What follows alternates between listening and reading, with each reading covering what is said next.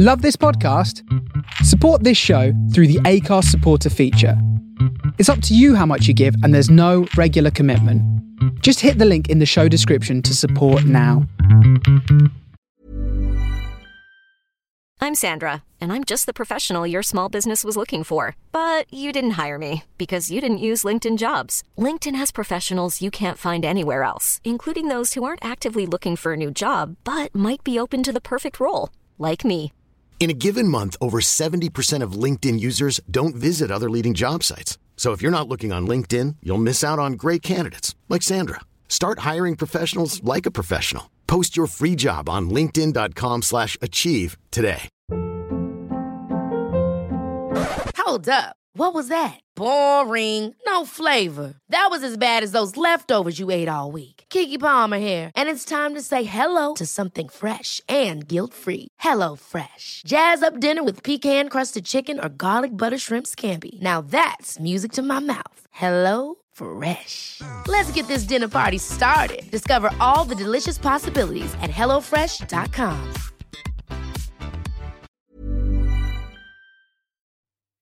Before we begin today, I just want to give a quick apology for the sound quality of my mic. During this episode, um, there was a technical difficulty and we just had to go um, with my laptop's internal mic. So the quality won't be as good and I apologize, but it should all be sorted for next week's episode. Thanks.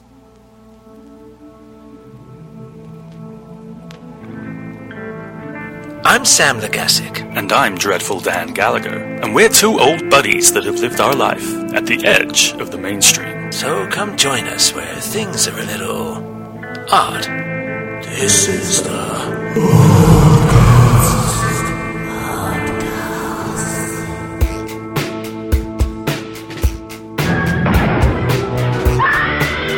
You've got to believe.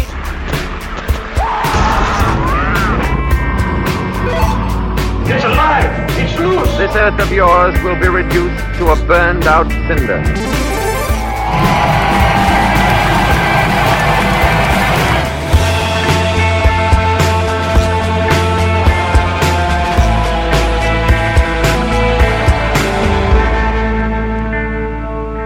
Hello, everybody, and welcome to another episode of Oddcast Movies, Music, and Gaming. And here with me is Dan G. Hi, Dan. Hi, Sam, and hello, human oddities. Mm. The the oddballs of the of the world. Um, how's your how's your week been, Dan? What have you been? Have you been playing, watching, listening to anything in particular? Loads, actually. Um, yeah, been listening to a lot of music. Um, do you know the band The Tubes? I don't know.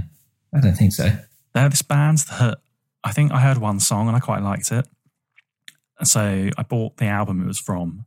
And at that point, I got into like a weird kind of obsessive mindset of every time I saw one of their albums, I just think, oh, Tubes are a band that I collect. And I just buy it.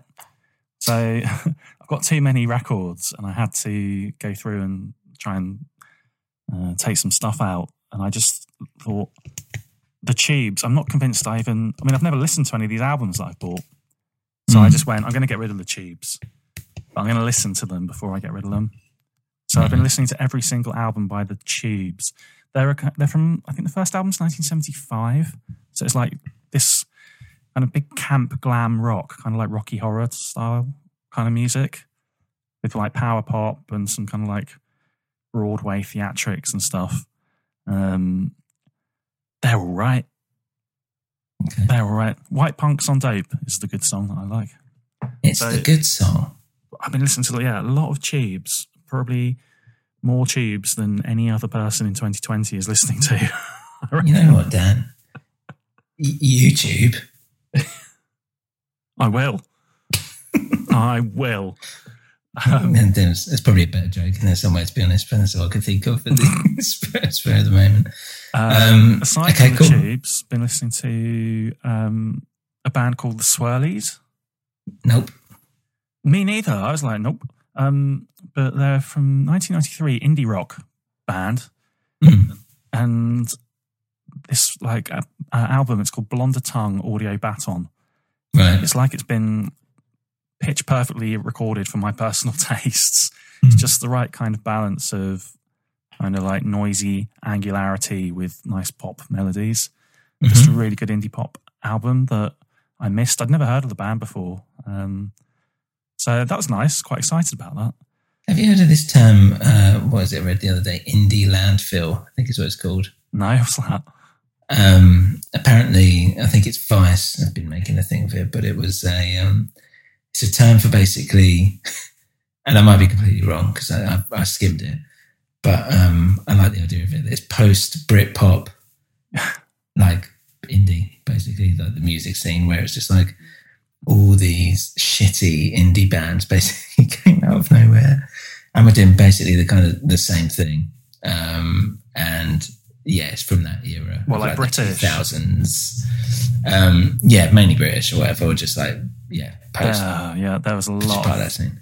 a lot of But yeah, bands. l- l- indie landfill, landfill indie, or something like that. Just the fact that it was just like just tons of it, and um, it was mostly shit, which Yeah. uh, I can see. I can remember all that. um, this predates that anyway. These these are like you know American collegiate kind of band, 1993. So kind of it's kind of Pixies-ish, I, I suppose, but a bit more um, a bit more poppy. Okay, Um, have you been watching anything? I saw um, Rebecca for the first time, Oh yeah, uh, the Hitchcock film. Hitchcock. It's great. Been I like waiting film. on that. For some reason, I decided I was I had high expectations, so I've been like Mm. sitting on it for years. Mm. I watched it, and uh, unsurprisingly, didn't meet my huge expectations, but I did really enjoy it. Oh really? Yeah. I mean, it's not like his best, but I do. I do really like. I think I saw it at the cinema, not when it came out. In so I'm not that old. 1940, yes. um, cool. I actually did uh, watch. Been watching a bit, a bit of stuff. I saw. Um, been watching a series called Succession. Have you heard of that? I think it's on it over time. here. It's on Sky Atlantic, but it's an HBO thing. Mm. Um, and it's Brian Cox is basically the only real famous face in it, and uh, he's like a kind of Rupert Murdoch style, like you know, media mogul who is like, and it's all like this kind of almost Shakespearean kind of like family drama about how they're all trying to fuck each other over, how they're, they're despicable, like it's it's just a whole group of really nasty rich people. Um, but it's by Jesse Armstrong, who did, uh, who used to work on Peep Show. Yeah, Um, and yeah, he's like, I want to say he's the showrunner. He's definitely the writer, um, uh, one of the writers, but it's uh, really good. It's, it's probably one of the best things I've seen on TV in a while, I would say. Um, so yeah, highly recommended. Is I haven't finished comedy? it yet. No, it's a drama, but there are comedy moments in it. Hmm, sounds Yeah, it's definitely worth watching. Um, one thing you might be interested in that I saw was the Bill and Ted Face the Music, new Bill and Ted movie. Yeah, so what, has that been released? Like dumped onto the internet then or something? Yeah, it's on um, VOD, and I think it's coming out in cinemas in uh, well next week or whatever, when, or a week or so from when this was released, I think. Um, and yeah, it wasn't very good. it was actually awful, um, which is a bit of a shame. Uh, it's one of those things where like I'm watching it, going, "What is going on?" Like as well, it's like about their um, it's, and there's no spoil. I won't spoil it, but their their daughters are in it, which is Okay. um, saying at the beginning, and their whole like daughters plot. There's just all these kind of stories going on. They're all terrible, um, and yeah, the the daughters plot is just like dire. Like the actresses are terrible, and I'm just watching it going like, I get what they're doing, and it would be cool if they were like set up more as like better characters rather than just Mm. trying to be a bit of a carbon copy of you know teenage Bill and Ted. But um, yeah, it was just it looked cheap as fuck as well. Wow. Um, but uh, funny enough, like watching it, Alex Winter, who plays uh, um, Bill, Yeah. um, it was really good in it. And I was thinking, man, he should have done more. Like he basically quit acting. Um, Yeah. And it's a shame because I was watching it going like, man, he's like good. It's funny. It's kind of showing up Keanu Reeves, which is saying a lot these days, seeing as Keanu Reeves is still Mr. Popular. Did you ever see his film called, uh, was it called Freaked, I think? Yeah, so I think that's the last thing he did. Um, I have only seen clips of it. I've never actually watched the film. Uh, me neither. Might be worth a Mm. watch sometime. yeah, I think so.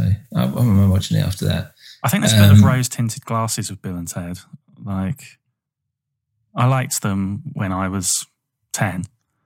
Mm. I remember seeing the second film at the cinema, Mm. but I don't think they're that good. I mean, it's not like something like, you know, Ghostbusters or something where there's a generation that, you know, people our age. I can go back and watch Ghostbusters and, and still appreciate it. Bill and Ted's a bit Yeah. for you know, younger and it's more. Yeah, we, we won't go too much in, into it, but yeah, I always thought the first film was like okay, does its job. Second film was more stylized, and I quite liked that. I quite and I quite liked it. it just be, it just went off on one. Yeah. it's wacky, like trans-dimensional, like um, comedy, and Yeah. uh, I enjoyed that aspect of it. Oh, Um, good times. Yeah, and but this one it was like just stupid. It's ridiculous, and also just bad ending. Like I liked how the second one ended as well. Um, but the whole thing of it, I was like, I can really do with this. Like it's a feel good. You know, their whole like thing is just like they're two idiots that are just so ridiculously like likable and positive about everything. Yeah. Um, for the most part, that um, you kind of just go with it because they're just quite endearing. I'm like, yeah, could do with a bit of that in the, this day and age. You know, just two happy idiots just kind of going about their luck, no, happy go lucky, sorry. That's Um, why people listen to this show. Yeah, two idiots, happy go lucky, um, miserable go lucky, more like. Um, the other thing, I did I tell you I watched the Grudge TV series No. on Netflix. No. I'm not going to spend too long on it. Based on the film. Yeah, well, everything's based on that. It's based on like one. It's the same house, and they, they've done a Grudge. They did a released a new Grudge film last year. Right. It's the same fucking house each time, but this one was a TV series where it kind of um, time jumps a little bit, and uh, it's about. I, I can't. I've seen the whole thing. I don't really know what it's about. It's like different stories basically that are based around the house. Now they're kind of intertwined. Um, but it got a really good write up on some of the reviews of it. I was just so bored. It's fucking dreadful. Um, so I wouldn't recommend doing that. Uh, the only other thing I did was I watched um, Idles did a virtual gig at the weekend. Oh, yeah. How'd did three go? of them, um, and I've watched one and a half of them. And I think I'm uh, if I if I'm quick with this, I might be able to catch the um, the rest of it tonight uh, before they expire from um, on demand. Um, and it was pretty good. It was all right, but um, it's a bit weird watching them just in they're in Abbey Road, just kind of in a studio and doing their thing, and it's like just silence after they obviously finish a song. Yeah. Um, I'm not into. I don't think I'm, I'm really into it. I mean, that existed before lockdown. Obviously, bands doing in studio sessions, yeah. and that's quite good fun. Like watching those, but don't want to pay for them. Well, this is it. So it's kind of like I see it as like kind of just showing a bit of support. And I was also hoping to hear some stuff off the new album, um, which I haven't yet. Only just what they've already released, if that makes sense. Yeah. Um, so okay, well that's it. Kind of going through um, little update on what we're doing this week. I've got another band for you. Oh, go on. Yeah. Porridge Radio. No, don't know. Um, been listening to their album called Every Bad. I think Mhm. it's just been nominated for a Mercury Prize, maybe. Right. Little Brighton indie pop weirdo band. Indie landfill. It is a little bit landfill. It's quite it's quite good. I enjoyed it, but I did get a kind of like a bit of um, deja vu, and also kind of a little bit of jadedness. Thinking, oh, look at them doing their indie pop. They don't, they don't know any better.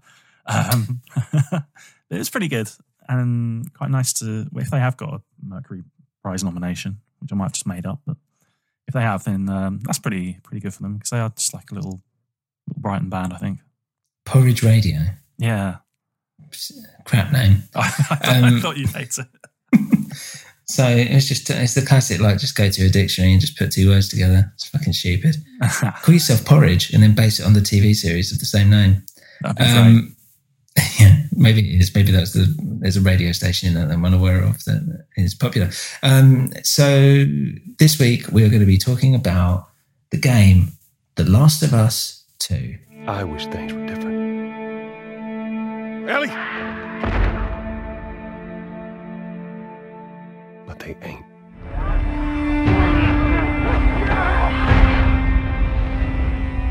Please stop.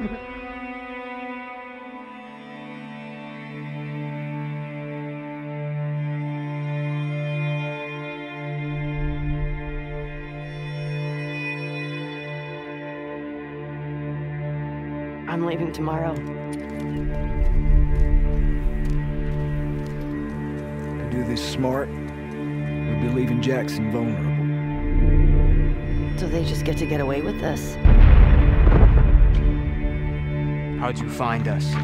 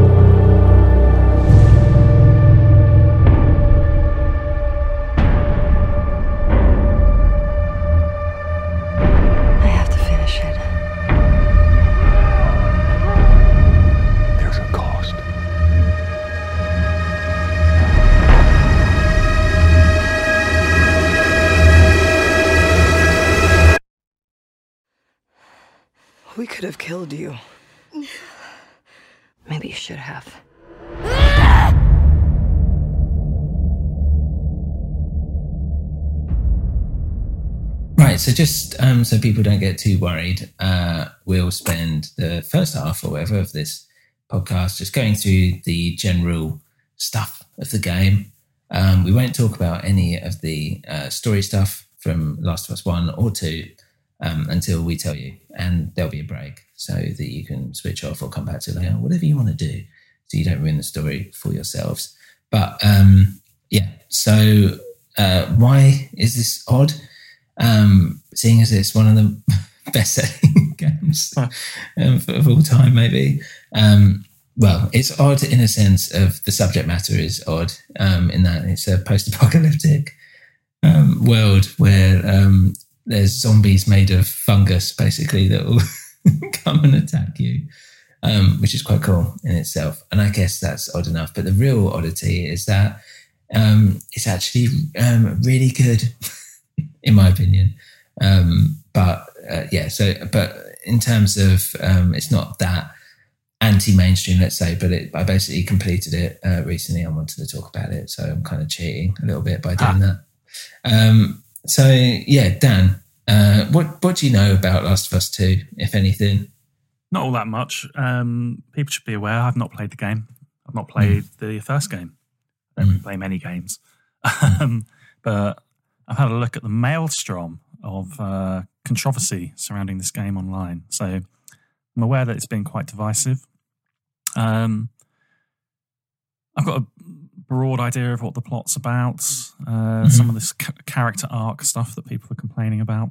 Um, yeah, my, my first look at a bit of gameplay, I, I thought it does look a bit derivative to me. Mhm. It's that kind of like, here we go, post apocalyptic kind of world, people running around, kill some monsters, which are increasingly looking the same. I swear the monsters here look the same as in that game that we spoke about a few weeks ago. This kind of like Lovecraftian look. Uh, where, Bloodborne. where like their head will split into like a seed pod with no Yeah. eyes, which we're seeing in games, seeing it in Stranger Things. It's, like, it's character design, it's everywhere. Yeah. Um, but that was my sort of initial, just, you know, um, aesthetically, I just thought, oh, there we go. Um, but yeah, I haven't Mm. played it. So you No, tell me, enough. you tell me I'm wrong. I'll tell you. I'll tell you. Oh, I'll tell you something.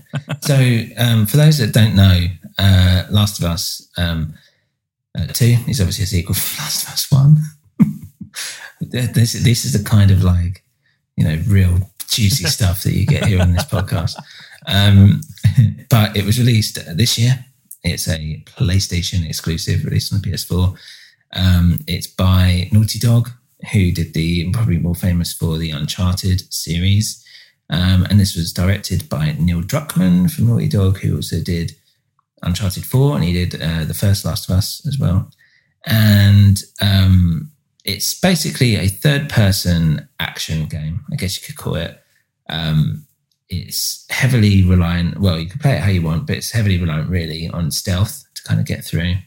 Um, and basically, uh, in a nutshell, um, it's a world where there has been a virus, much like what's kind of going on now. um, and uh, people are basically turning into these like zombie monsters.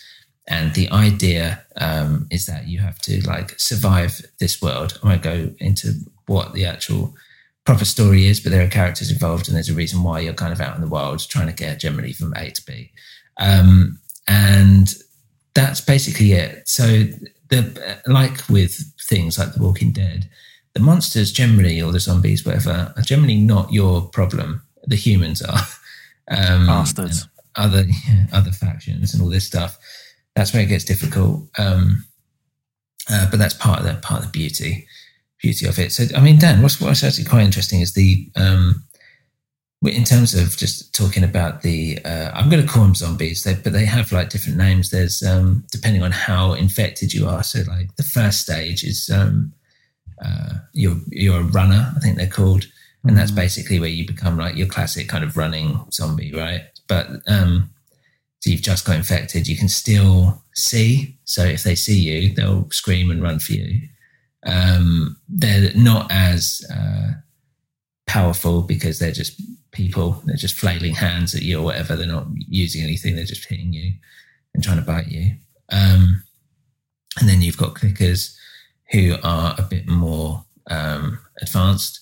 And uh, this is kind of the same with the both games. For the clickers, will basically they're the ones those heads are just completely fucked. So um, and they'll basically kill you if they get close to you in one shot. But they can't see you, so they go by sound and they go by like sonar basically. So if they kind of like let out this scream and you're standing in front of them, they will essentially see you. Um, there are other enemy types, um, which I guess I can go through here. It's not really um, giving anything away. Um, there's like bloaters from the first game, which I don't think were in the second game, but they're basically big fat zombies who Good will name. throw um, pustules at you, trying to infect you. Um, you've got uh, some of the new stuff. Um, you've got like a what's called a shambler, um, which is kind of the same as the um, big fat ones, but they're uh, quite hard to take down, and they kind of give off this like gas, and they move a bit quicker. Um, and then you've got this uh, these new enemies, which maybe I will I'll keep these other new enemies in the story section because they're pretty cool. Um, but yeah, so you've got these different types of enemy depending on how infected you've got or whatever. And um, yeah, and then you've got the human side, and you're in different. Um, they're in different groups, and some are working together, and some not so much. Um, and that's kind of the basis for it. Um, I won't go into the story a bit too much, but the idea is that you're trying to go through this world and you're picking things up along the way. So there's a lot of like reading notes. Um, there's things like you, there's like safes that you need to like decode um, by using by looking around for like notes or whatever, and you can get like items through that. But what will happen is that you're kind of going around finding everyday items, and then you choose how you use them. So, for instance, um, you can uh, I think it's used like alcohol, I suppose, or and, and like a um, tape, I think it is, and you can use it for a health kick, a health kit, or you can use the alcohol and use it with a bottle, and you've got a Molotov cocktail. Can you drink things like that? Um, which you well, no one drinks a Molotov cocktail. No, the, the alcohol. Yeah, uh, you can't drink it. No, um, sorry. There's no. You don't really see them drink anything actually. When I think about it, they eat like snack bars. Maybe they do drink stuff. I can't remember. But um, yeah, so you go. You, you kind of choose how you want to use it. Um, I guess the main problem I had with it was that I was always f- pretty much full of these of this equipment throughout the entire thing. It was it was only I'd say probably ten times, maybe less, where I was like finding myself like out of items. Um, but yeah, as you go along, you kind of unlock um, more uses. You find these uh, survival manuals, which means that you can you have like an upgrade tree, and you have pills which you find along the way, which allow you to spend them in order to upgrade your upgrade tree. So you can do more, um, you can craft faster, you can do X, Y, Z, um, and all that's fine. There's a lot of like um, you can upgrade your weapon with like parts that you find along the way, um, and like make it reload faster, or get put a scope on it, or um, you know fire fire rate up, make it more powerful, whatever.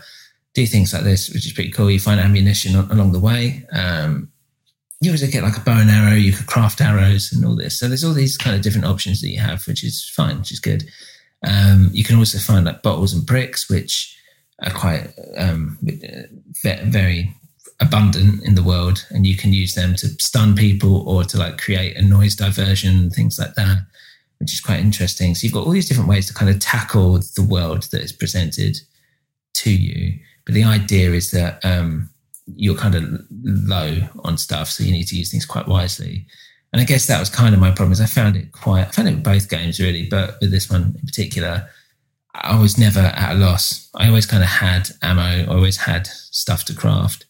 Um, and there's like an element where, like in the first game, you would um, craft these shivs, basically knives, and there was always a thing of like you could use them to kill a clicker if it like grabbed you and you had a shiv, you could just kill it, and then you'd have to worry about it. Or you can stealth kill them and use it that way, or you can save it. And if you go past a door that's locked, sometimes you're able to shiv it, and that, and then if you open it, then there's loads of like stuff inside and they took away that mechanic, which is a bit annoying because I was like, it's quite good to like weigh up whether it's worth killing mm. a um, clicker or whatever, or save it in the hope that you come across somewhere where you get to use it. If that makes sense. Yeah. Well, I've read that a lot of people felt that there was far too much gratuitous violence in this one, mm. which maybe then makes makes sense. Or they were forced into uh, some of this like more extreme revenge killing. Yeah. So you're saying suggests that you want to you want to sneak around and use your stealth. But actually, yeah, in a position it, where you've got so much ammo, mm. you just feel the blind just to wail away. Yeah, well, there was like um, it is very there's a lot of violence um, that happens. I mean, it's kind of part of the story which we'll get onto as well. But when it got to like the last level, let's say, um, I didn't use stealth at all. I just wanted to get it done, and um, I kind of blitzed my way through it just using all the ammo I had. And I was like, this is so much more satisfying than how I've been playing it for the entire like fucking 30 odd hours of being like really trying to be as stealth as possible. Um, but that's part of it. It's like the idea is that you don't want to, you, you should be using stealth because it's like, you know, whatever, 20 guys or whatever, just kind of looking for you. You're not going to, it's not supposed to be like a power fantasy too much, even though you're quite powerful. Um, but the main problem from the first game and for this one is that the real gamey part of it is um, something called listen listen mode, basically where you hold down R1 and on your screen in yellow will you'll see like the people moving, which means it's basically like a um, a radar thing. So if you're like in a room, you press R1 and you can see where they are positioned in like the next room, uh-huh. which obviously in real life, let's say, I know it's a game, you're you, you can't just do that. So it's um that's the real kind of gamey thing about it. Um, but I know there's an element where you don't have to use it. For instance, you don't have to use it at all if you don't want to. But obviously, I'm going to use whatever options I'm given to kind of get through. Why do they give you that? Game. Does it not make it too easy? Yeah. Well, yeah. It's um, I don't know. It's just a weird thing to kind of put in, but at the same time, I I needed it. Was it in the first game? It was in the first game okay. as well.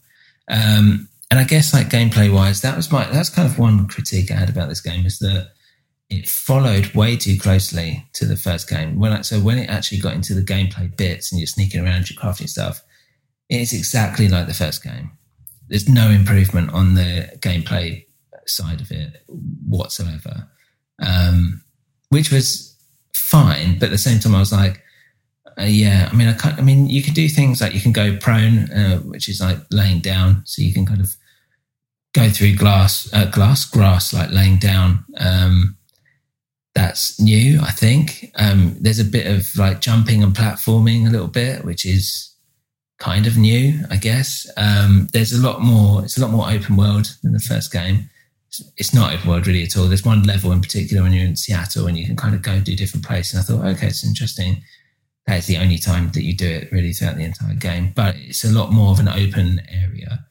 So you might come in from one bit and then make your own way to the other side of the map. You don't, you know, it's large enough that you don't have to necessarily Um, you're not being driven down a corridor um, or anything like that. You can kind of decide how you want to approach it, um, which is a bit different uh, that you weren't able to do before. But um, yeah, it's very much the same as the first game. There's not really been that much of an improvement. There's different weapons and all that, sure.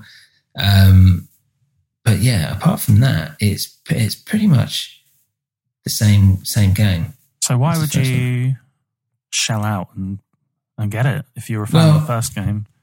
Presumably, it's the same mechanic, and they've hung all of their uh, hopes on creating better characters and a and a new, fresh, engaging story. Well, that's just it. Yeah, which I've done. And also, like, it's not bad mechanic. So, like, just doing more of that is not necessarily like a bad thing. Um, but that's kind of, that's basically the, the kind of gameplay side of it. Um, and a little bit more about the, the background um, to the game itself, I guess. There was a lot of, um, regardless of the story, there was a lot of controversy about um, how Naughty Dog put a lot of um, strain uh, you know, during the crunch, which is like when a game is about to be released and it's all hands on deck, um, and that like twelve hour work days were basically the norm. Um, and the truth be told, like you can see it. So like the graphics are great, they're amazing, but every little detail of this entire world, and it is a big game, has been thought about and um, to a painstaking detail. Um, and there's a part of me which is like, maybe, you know, they could have uh, like not done it in so much detail and probably saved someone having a heart attack or something like that, or you know, have people have a better um, quality of life. Uh, in I, I I want people to have suffered for me to enjoy a Well, bit of entertainment. yeah, someone hasn't definitely would have got it. spent a week shitting in a bucket, living off of takeaway pizza, then I'm not going to play that game. No, fair enough. Um, well, it's here. Like it is ridiculously detailed, but that's but it's great. It's it's super impressive just for that alone. What And kind of I've got detail a, are um, you? Uh, give us an example of uh, some of that. Some of that hard. Well, it's like, for instance, you go through like various like hotels or rooms and all this, um, and there's like computer games will use usually use like the same assets. yeah. Um, so like they've got a bed asset and they'll just use the same bed asset. But all these are completely different and they're all like lived in, they've all been thought about. Um, and you can walk around some of these places, hotel rooms, and I know there's like notes which will tell you a bit of story, but you can just literally look around and see things on like whiteboards and see like photos and like how they've set up whatever. And it's just it feels like lived in. It feels like it's not um like here's a table. There'll be like a table with like a few cups knocked not over. stock. Yeah, and it's like just that amount of detail. You can just stare at it for ages. Um, and it's yeah, it's just super. Like they've got um, tons of different shops. They've got like arcades and all this stuff. Everything's been meticulously thought about. Um, like you know, they've got like it's, you go to like a music shop, a guitar shop, and all this stuff. Um, and there's not another one in the whole game, but a whole room. It's just been. It's like a, it's literally a guitar shop, and it's like you know something like that. Um, it's just a detail of just like you don't even you might not even go into it. it's there. You might. It's not necessary for you to go into it to do what you need to do. Um, but they've you know they've thought about it. Um, I did see almost unanimous praise. Even people that hate the game did say it looks brilliant, and that visual aspect of it is uh, amazing, and so much Yeah. to explore in that regard. It is, yeah, and it like it just looks incredible. Like, so I've got a PS4 Pro, and my fan on it was going fucking mental just because of having to like process this entire game instead of playing it. Um, but everything about it, the acting is really good. We'll kind of get into that a bit more on the um, story side of things. Um, and yeah, so it's one of the best-selling PS4 games, and it's the fastest-selling PS4, well, Sony maybe um, exclusive that they've done, um, which is interesting. Which just shows like how how popular it actually was. Um, And yet, there's so many bad reviews from gamers and, and a lot of vitriol. So what's what's gone wrong? Because Well, everything I- sounds good so far. Yeah, so um, basically, what happened was before the game came out, there was a big leak, and the leak included the story, the entire story. Um, I think some gameplay was leaked as well, but the thing is, I kept away from it because I didn't want anything ruined for me. Um, but the general vibe I was getting um, was that uh, the fact that it was dealing with like LGBTQ issues, and people thought it was too heavy-handed with that, um, and that they were that it was too, let's say, too liberal, too lefty um, for a lot of people. Um, the the whole like white fragility or whatever. You know, I don't know, whatever comes to mind. I mean, I'm, I'm not going to play the, the politics game with stuff like this, but um, I thought it was interesting how it's like people got so worked up about it and like, um, what is it, review bombed it on Metacritic, having not actually played the game, but just telling the story. And there's one incident in particular which people just had a massive problem with, but we'll kind of get onto that on the on the story side of things. Um, and we'll talk have- a little bit. So go. on. So people seem to have an issue as well, specifically around uh, one uh, one character. Um, uh, no, so a character that was in the previous game, Mm. and how they're used in this game. Yeah, yeah, which we'll we'll get into because that's the big spoiler. Um, uh, but yeah, let's let's come on to that. But um, I think that's all we can kind of talk about without kind of going into the story too much now. Um, we talked about the graphics, music's great, audio's great, acting's great. Um, I guess if I had a criticism, which isn't going to spoil it, it's too long. I think. How long does it take Um, to uh, complete this game? Yeah, so it took me over 30 hours. I'd say it probably took me about 32 hours. But it was one of those things where I was like, I thought it ended, I would say probably about four to six hours before it actually did. Um, and I was like, oh, I thought this was the end. It's totally not. I've got like uh, loads to do. Um, there's a few instances like that. Um, and I think it could be cut down a little bit because it, it was still good, but um, it it felt exhausting. That's the thing. Playing it um, is it, it's an exhausting game to play. There's just so much. Like you walk out and you're into a new level, and there are humans or there are clickers or whatever, and all this stuff, and you're just like, okay, here we go. Like, gonna try and get my way through, or kill them all, or do whatever I'm doing. And of bashing. yeah, yeah, well, it's not button bashing. You have to be very, very careful about the whole thing. You have to take people down um, silently, quickly. They can see you. They'll alert other people. Um, and you know, there are certain. One cool thing is that there's a certain faction called the the Seraphites, I think they're called, Hmm. um, and they're a bit different from people you encounter, uh, encounter before this.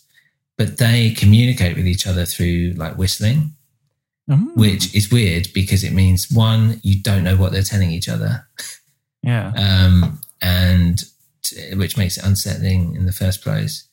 Um, and yeah, too. it means that if you uh, kill one of them or whatever, then they'll um, you know whistle for the whistle for the others and all this. And then you know it's it's just that um, I can't remember the point I was making with this, but um, uh, yeah, what was the original thing we were talking about? I forgot. I've just gone off on Um, one. The, um, I've forgotten. I can't remember. Did they go? Um, they go? yeah, as you're walking past. You can understand that enough. I think you were saying about like uh, yeah, just taking them, taking them out, guns blazing or whatever. But no, you Oh, can't. yeah, you yeah. can't do that. You have to be. You have to be super careful about it because yeah, as soon as you kind of get seen, as soon as you get seen by the, the zombies, they run for you. They run at you, and you get overwhelmed super quick. As soon as the humans see you, they'll be shooting at you. Then all of a sudden you're in like a cover shooter situation, and they will flank you. And the AI is pretty good as well, so they will um, like intelligently try and come for you or like um, try and sneak up on you, uh, which is good, which really you know works quite nicely. So yeah, it kind of forces you to think about more um, stealth over action because also you don't have many bullets. You're not, you know, it's very difficult to to do that. But yeah, you get like a silencer that you can make out of like a bottle, basically, um, which is pretty cool, which I found quite useful. Um, and you kind of have stealthy weapons. Um, and I guess the only other thing is that uh, there's a story moment where you have to like you there's a dog that you have to kill, but um, there are dogs in the actual game as well. That it's yeah, it was only until afterwards till um, someone points out it's like I hate that you have to kill the dogs. Like that's horrible. I was like, oh yeah, didn't even think about that. it just meant nothing to me. That's- shooting a dog in the head. One of the major, well, that is one of the major, seems to be uh, sticking points for a lot of the um, criticism, actually. What killing dogs? No, and again, maybe we'll come to this when we talk about the story and the character Oh, right. arc. But That people bit. saying that you're forced to um, start to disassociate with the what people perceived or wanted to be the main lead and Yeah. sort of uh, character. Um, and it, it forces you. You don't have an option, and it makes you go through an experience of like um, sort of playing with the dog Yeah. before you have to you're forced to kill it and then you're continuously sort of like made to feel guilty about it Yeah. as the game Which goes is- on Yeah, um, yeah. Without giving too much away, yeah, that's completely right. I mean, that's the problem is that with games, people these days are used to having like a lot of agency, um, and with Mm. a game like this, it's not about that. It's about telling a story, um, and oh it's a it to- killing yeah, well, that's it's yeah, about literally, it's- killing No. Um, but that is kind of the problem with um, a game like this. It's a good thing and a bad thing. 'cause obviously, they're telling the story they want to tell, but they do. Let's just say they kind of force um, you to do a lot. If that they force you to make you feel uncomfortable, which is fine, and maybe that's part of it. But um, I can see why some people would have a problem with it. Put it that way. And I think that's kind of um, enough on the generalities of the game. I think maybe let's kind of get into the bit of the spoiler territory and let, let free reign all out. So if you haven't um, played the first or the second game, um, go play it, come back, and you can listen to the rest of this. Otherwise, podcast story time Yes, and we'll tell you about the lovely story of The Last of Us 2. Hiring for your small business? If you're not looking for professionals on LinkedIn, you're looking in the wrong place. That's like looking for your car keys in a fish tank. LinkedIn helps you hire professionals you can't find anywhere else, even those who aren't actively searching for a new job but might be open to the perfect role. In a given month, over 70% of LinkedIn users don't even visit other leading job sites. So start looking in the right place. With LinkedIn, you can hire professionals like a professional. Post your free job on linkedin.com slash achieve today. Ever catch yourself eating the same flavorless dinner three days in a row? Dreaming of something better? Well, HelloFresh is your guilt-free dream come true, baby. It's me, Keke Palmer. Let's wake up those taste buds with hot, juicy pecan-crusted chicken or garlic butter shrimp scampi. Mm. Hello Fresh. Stop dreaming of all the delicious possibilities and dig in at HelloFresh.com. Let's get this dinner party started.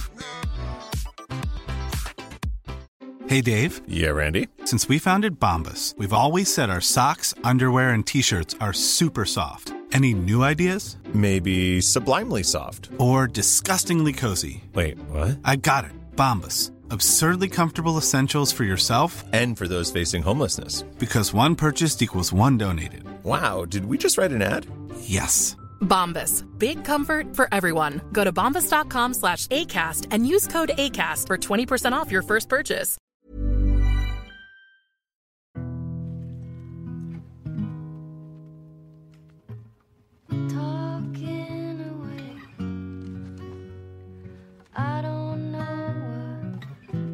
To say.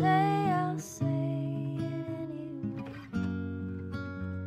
Today's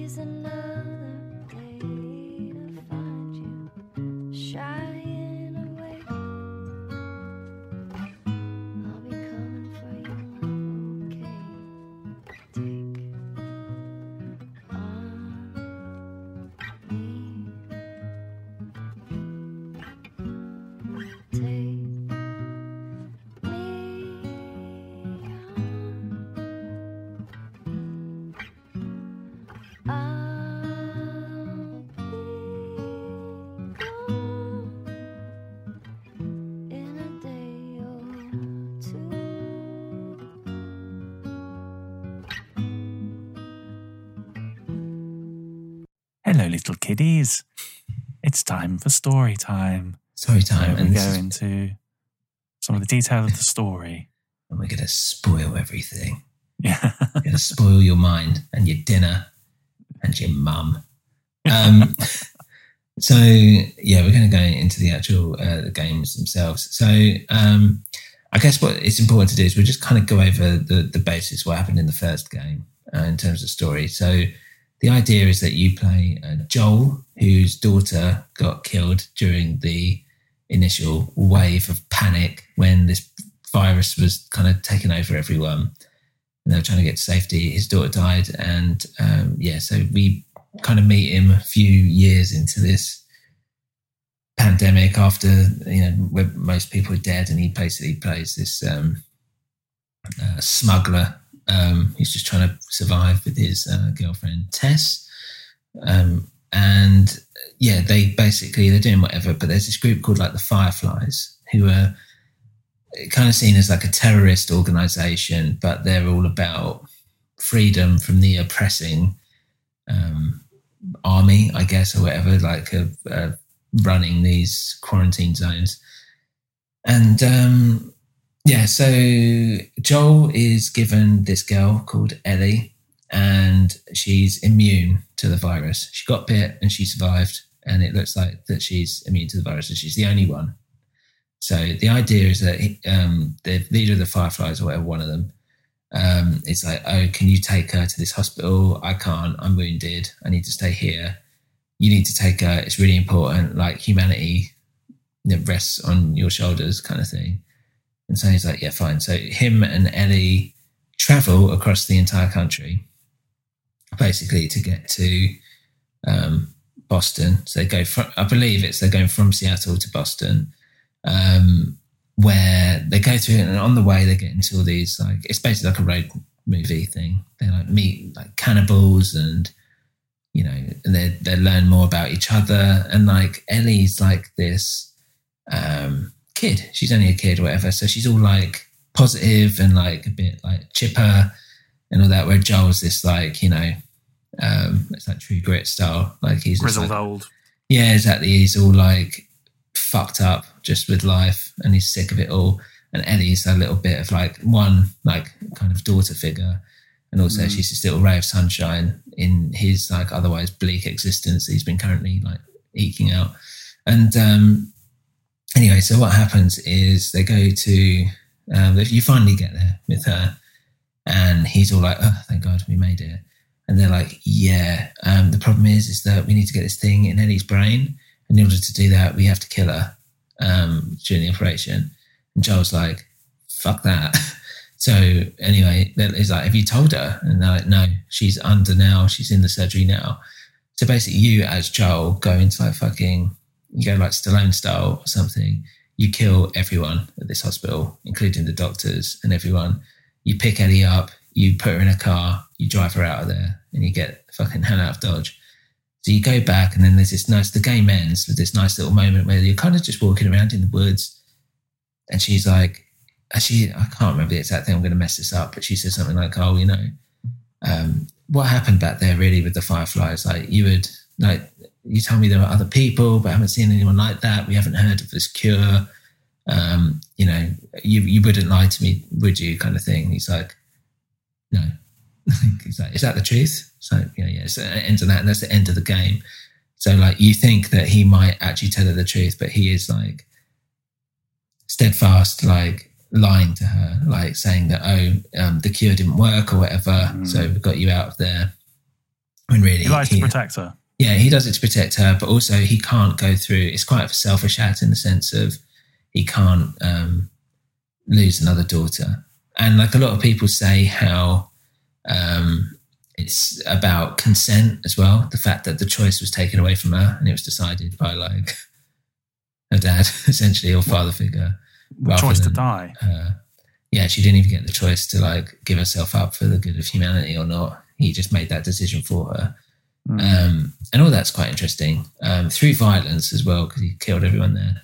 Um, but yeah, it's really so that for me was like that whole final bit was like really knocked me for six because it was like you spent all this time with this girl, and you are you are going it thinking, and, that, and that's the thing, right? Like on paper, you'd be like, yeah, sacrifice one person to save the many, right?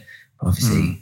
when it comes down to it, you're you as Joel, you're going around killing everyone. And you're like, yeah, fuck them. Like, you know, you do actually care about the fact they've had to kill this little girl for something that you don't even know might work or not. Yeah. Um, and it's like, yeah, so you're with him, like thinking, fuck these guys, I'm getting out of here.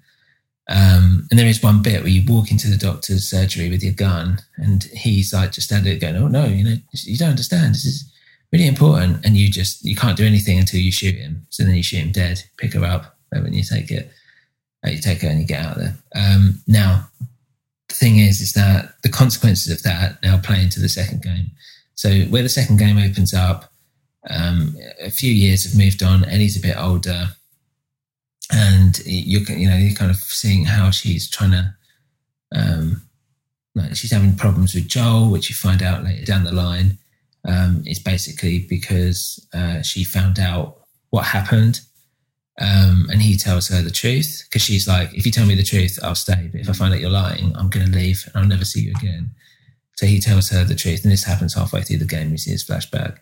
Um, and so this has happened after that, where she's basically fucked off with him. The fact that he killed everyone and let her live when she felt like her, she should have had the choice, basically, that she was meant to like save the world, or whatever. And now she, um, she can't do that because the problem is, is that there's no one that can, there's no doctors left um, that can do that kind of thing. Um, so it's like, oh, well, she still can. It's like, well, no, not unless you know you're training someone up to be.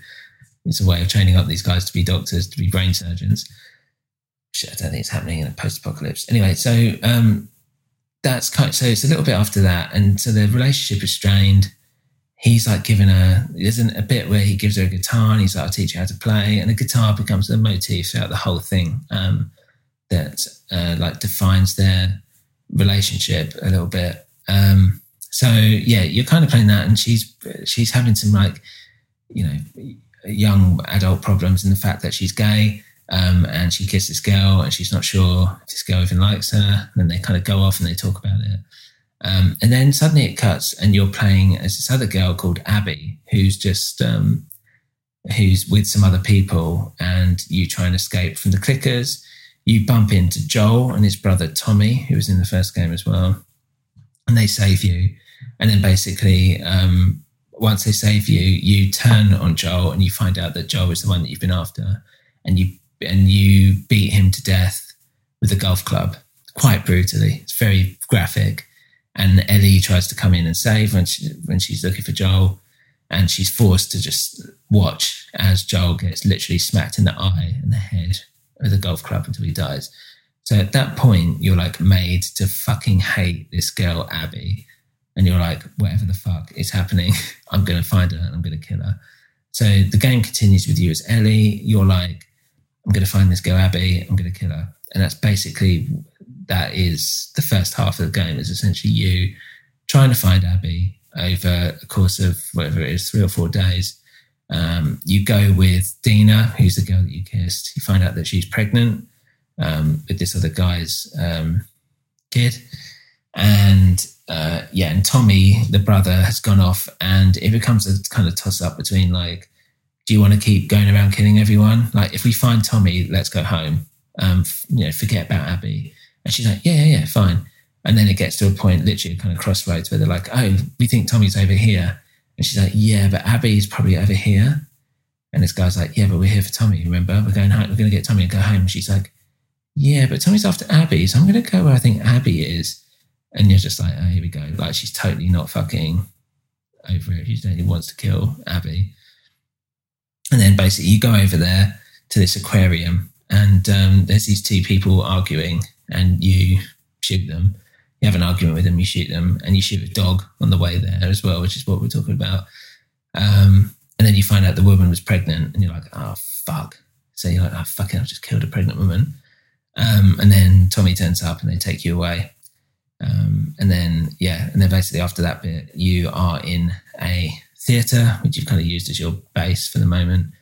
Um, and there's lots of stuff in between this, by the way. You're kind of finding people to get to Abby and all this, and all, all these different levels. And you're skulking around, and you're finding out about these Seraphites, who are these weird religious nuts, and uh, Abby is part of the they're called the Wolves, which they're, they're the um, Washington Liberation Front (WLF), and you're trying to kill all these people as you're trying to get to her. Um, then anyway, at this at that halfway point, um, your mate is shot, and then you see Abby appear with a gun against Tommy's head, going, "You killed all my friends, you fucking bitch," or whatever. And she's like, uh, "Fuck." Okay, and then it cuts.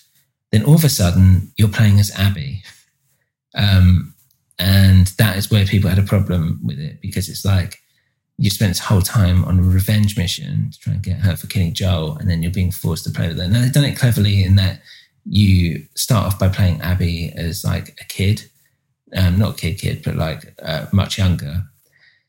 Um, and she's trying to look for her dad, and basically you find out that this is um, on the day of when Joel brought Ellie in to the hospital. So the doctor that you killed, who was operating on Ellie when you walk in as Joel and kill him in the first game, is Abby's dad.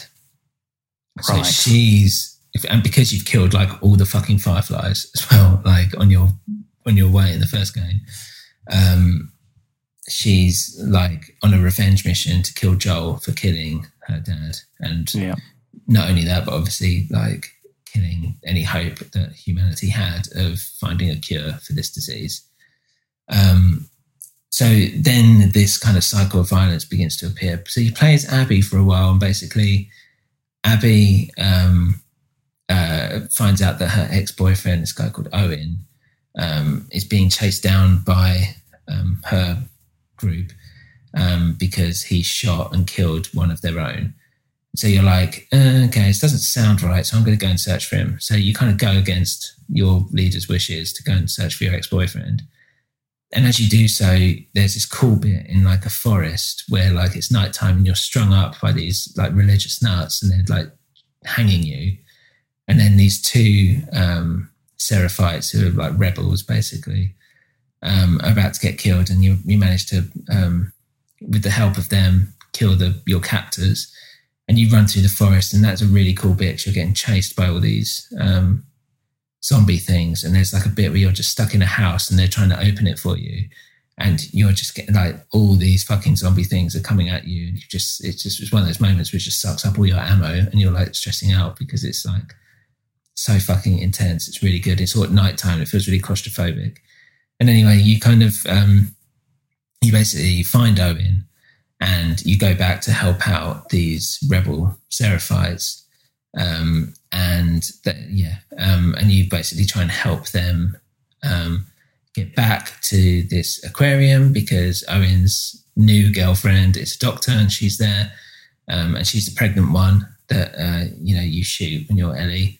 So you bring her back, um, and then you have to go with, and then they're like, "Oh, we need some supplies." So you have to go to the hospital, and you walk through this like bridge in the sky, which is quite a weird bit. But when you get to the hospital, you come up against this like blob who's been like, because they're like, oh, the hospital on, on the ground floor of the hospital is like, like you know, it's like ground zero of when all this shit took place because this is where they took everyone when it first started kicking off. This is like massive blob of a zombie with like other zombies like coming out of it, like at the end of like the thing, or like there's a game Mm. called um, uh, not inside, maybe it was inside. I can't remember which one it was. Where um, it's just a blob of like arms and limbs and mouths, whatever, and you're like, and there's this bit where it's just like you're in this dark fucking hospital, like Silent Hill style, um, and you're trying to kill this thing. And that was one of the like that was that was a really cool bit. And you, anyway, you get all the stuff, you go back, you um she you have to cut her arm off, but she's fine. And then you find out that the little kid, Lev, I think his name is, um, is actually a girl that's shaved her head and uh, wants to be a boy, and that's why they're running from this religious sect is because that's unheard of. Basically, you can't have trans people, you can't have girls thinking they're boys, etc. Um, and anyway, they have like an argument, and he runs, gets a boat, and runs off to like the island where the Seraphites are from. You chase him um, down, and at the same time, your um, faction, the uh, wolves, are attacking the island of the Seraphites. So it's all happening at once. And you're able to find Lev. Um, you get him. The uh, girl whose arm was cut off and unfortunately dies um, as you try and get, you know, try and survive. Um, you get out of there. The whole island is burnt. It looks like, you know, it looks like the Seraphites are gone, basically. Um, and when you get back, uh, that's basically when you find um, that Ellie's come, who was you, obviously, in the first half of the game, and shot them both. So then you go, and now you're playing as Abby in the theatre bit where she's pointing a gun at Tommy and Ellie. So now you've kind of caught up with yourself, um, if that makes sense, because it's kind of like the same three days running parallel. Um, and then you have to try and like kill Ellie, and that's weird. And a lot of people had problems with that, which I could kind of get. And then after you kind of beat each other up a bit, you basically like um, you beat the shit out of Ellie, and you're like, right, that's it, done. Fuck you. Don't come near me. I don't want to see you again. And you walk out. So she had the opportunity to kill her. She didn't. And then it kind of cuts back to Ellie. Um, Dina's had the kid that she was pregnant with. They're like a um, lesbian couple with this kid. They're having living on a farm. Tommy comes back um, and he's like, "All right, I know where Abby is. She's in California." And they're like, oh, "I don't know if we could do it again." So at this point, I thought this is gonna this is the end of the game. Like they're gonna because it's like there's quite a nice shot where Tommy and Dina are having an argument because Tommy's like, "I thought you said you." I thought to Ellie, he's like, she's, he's like, I thought you'd, you know, do anything to like revenge for Joe. I thought, you know, you, you were in this. And now you're telling me you don't want to do it anymore and all this, like, fuck you, whatever. So Dina goes out to have it, shout at him. And the map is just kind of lying there on the table, like California circled. And then it cut to black. And I thought, great ending. I thought that's great because it's kind of like spinning top a little bit like, does she, doesn't she? Yeah. Um, you don't know. Like, it's tempting because it's right there. But no, it comes back. And then suddenly you're Abby again and she's trying to find the fireflies and then she gets captured by this new group called the rustlers or something who are just kind of new. And then it goes back to your ellie and you're in california and you're trying to find abby and you get caught by these same rustlers and you're able to make it out and you kind of go through kill everyone you find abby. She's basically been crucified on the beach. You have a big fight with her um, and then uh, you're about to kill her. She bites off your fingers um, and then basically you decide to just let her go. And she goes off with Lev, um, the um, trans kid. And they go off into the distance. And you go back home. And at home, um, Dina has packed up her stuff. So it's just this big empty house. And then you just basically try and play guitar. You realize you can't because your fingers have been bitten off. It's quite a sad moment because that was her connection to Joel. And you kind of find guitars throughout the game. And she realizes that because of this, you know, violence, basically, that she has lost that now. So she can't even play guitar anymore. She's even lost that connection. She walks off into the forest, and that's it. That's the end of the game.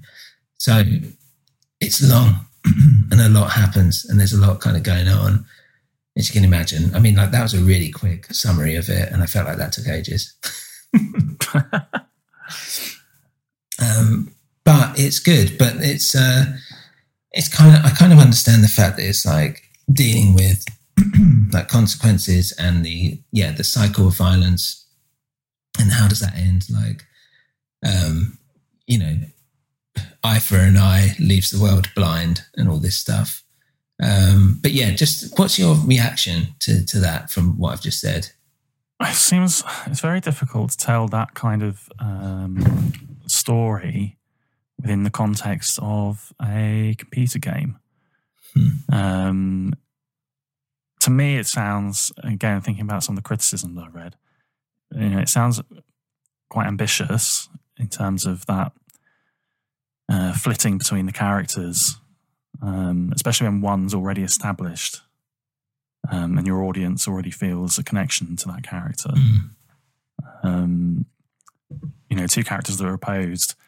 Obviously, the idea there is that by having that experience with both, you you see that uh, overarching moral of the story, and you experience it yourself. Mm. Um, at the same time, that's something that might work better in you know traditional uh, you know, fiction or, or or a movie where you're not then expected, or and some people have felt, you know, forced to play as a character they don't want to play, Yeah. um, or or have a, you know have negative experiences, um, or the experience that they don't expect, basically. So I can see then why people feel that you know maybe the maker of this game it's a bit self indulgent. Actually, it sounds like he wanted to rather than just kind of like make a good computer game for the existing fan base of the first game. Sounds like he kind of wanted to make his own movie a little bit. Yeah, well, they're making a Last of Us TV series. I should say that, which has Ah. these, um, which I, I don't know what it's actually going to be based on, but it is. There's a lot of like a lot of this comes through the cutscenes and all this. But you're right, like having people. That was the problem: is that having people just play as a character they've become to hate, and then just forcing you to sympathise and empathise with her um, feels a little strange. But there's also that thing that like. Um, uh, in terms of movie storytelling, um, and a lot of people say like misogynist ma- movies kind of do this a lot, which is where um, a woman, like the wife, is killed, and it becomes the um, catalyst for setting out like a revenge story, and the the woman's only place in the film was there as a victim in order to instigate the man to do something and you know kind of carry the film and it's kind of a reversal in that. Um, so I think like when people like basically, so the problems being is that people thought the way Joel died was unfair. Um, I don't actually agree with that because the idea that he pays for his choice of what he did at the hospital, which is essentially dooming mankind, was always like that was always going to come back to him. If that makes Yeah. sense. Um, so I think that kind of makes sense. And just like, yeah, all right, getting beaten to death with a golf club or whatever. It's like, well, the uh, you know you wouldn't want to just shoot him in the head or something like Yeah. that. You'd want to make him like suffer, right? If that's how you want to go.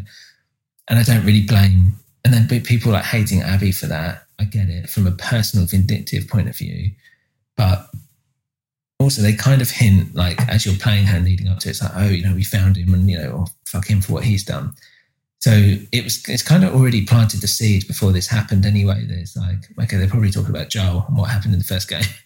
Um, so it's not like this big shock or surprise that it's like that's why it's being done to him. And i think it's important that i think it's kind of a natural step to have after that is that that was like a major choice which would have major consequences um, and uh, but I think having the kind of separate storyline where it's like you go through half the game as Ellie and then you're forced to go through the same time period with Abby um, was I was just like I, I don't know like if like if they had it running simultaneously like you're jumping from one to the other um, I could maybe don't know, like understand, like appreciate it more. But I think playing that, but then I mean, gameplay wise, that probably would be very difficult to do.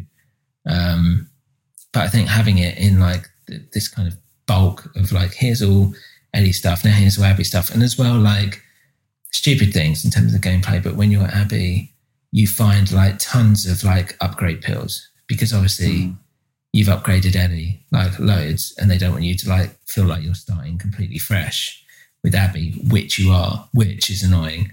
So it's like rather than make me pick up all these like like rare upgrade pills and I'm picking up like twenty or thirty at a time, why not um, just have me start at a higher level or something of stuff that's already unlocked or the equivalent thereof in what I've done with Ellie with her.